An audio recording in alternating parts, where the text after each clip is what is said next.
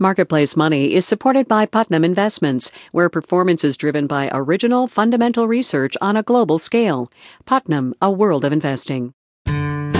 From the Frank Stanton Studios in Los Angeles, I'm Tess Vigland, and this is Marketplace Money from APM, American Public Media.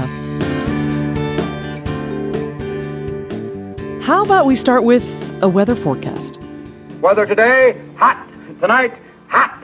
Tomorrow, hot. Hey, guess what big surprise tomorrow night? Hot! That's what I hear, and hot equals expensive.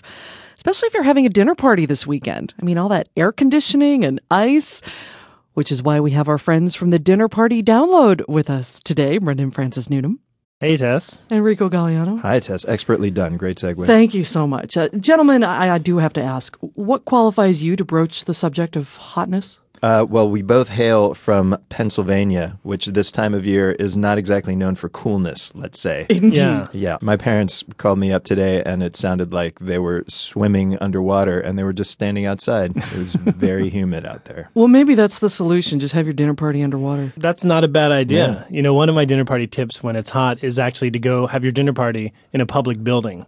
So, like the library, the lobby of Library. a courthouse, because Police station? Yeah, air conditioning's expensive. Public buildings have to have air conditioning. So you just have people rendezvous, kind of like a flash mob, at the public library. That might be a short lived picnic, though. What if the security cops come? Um, I think you can you can They'll, buy they'll them already off. be there if you're in the police station. That's Yeah, true. That's right. Mine is a little more complex and less elegant, perhaps. What you do is you have people over, and instead of running the air conditioning, you build what is called a bubble house. Have you ever heard of this?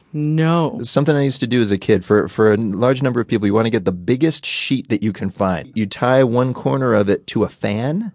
And then you weigh down the edges with books, and Uh-huh. then turn the fan on, and it makes kind of like a cooled igloo. And I you didn't- serve maybe some iced beverages. I didn't know you were under raised in 1950s Brooklyn. that. My dad was brought up in '40s Brooklyn. That maybe maybe it filtered down. Um, and also, uh, don't go for. A lot of people will say, "Oh, I'll just make some uh, gazpacho or something," and nobody is satisfied by gazpacho. In my No, you're experience. hungry like half hour later. Exactly. Which which leads to another kind of cold dinner party suggestion is ceviche is actually a fantastic warm weather dish.